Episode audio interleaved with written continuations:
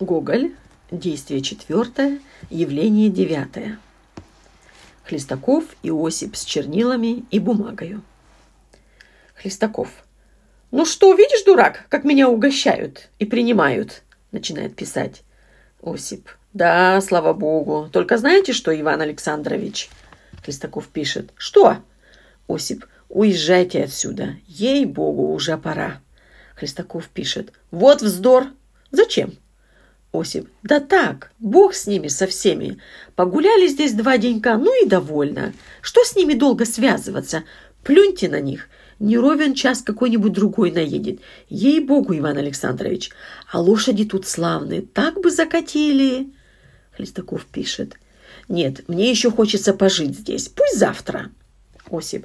«Да что завтра? Ей-богу, поедем, Иван Александрович. Оно хоть и большая честь вам, да все, знаете, лучше уехать скорее, ведь вас, право, за кого-то другого приняли, и батюшка будет гневаться, что так замешкались. Так бы, право, закатили славно, а лошадей бы важных здесь дали». Хлестаков пишет. «Ну хорошо, отнеси только наперед это письмо, пожалуй, вместе и подорожную возьми. Да зато смотри, чтобы лошади хорошие были.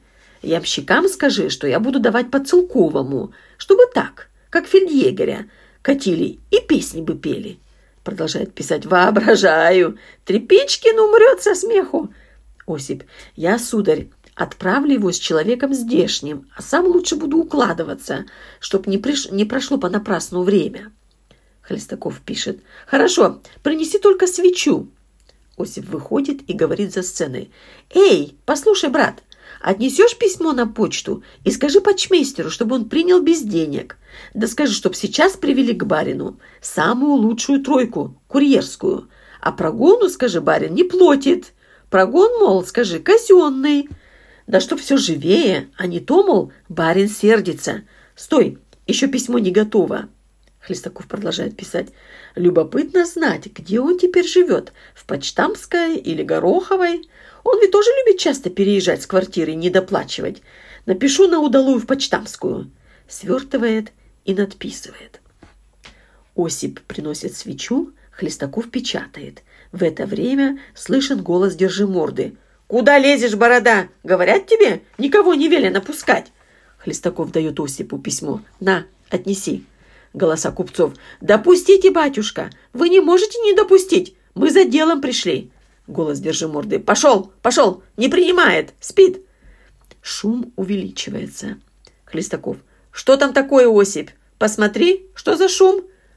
Осип, глядя в окно. «Купцы какие-то хотят войти, да не допускает квартальные. Машут бумагами. Верно, вас хотят видеть». Хлестаков, подходя к окну. «А что вы, любезные?» Голоса купцов. «К твоей милости прибегаем. Прикажи, государь, просьбу принять». Хлестаков. «Впустите их, впустите, пусть идут. Осип, скажи им, пусть идут». Осип уходит.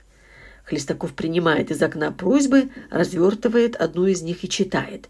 «Его высокоблагородному светлости, господину финансову от купца Абдулина, черт знает что, и чина такого нет».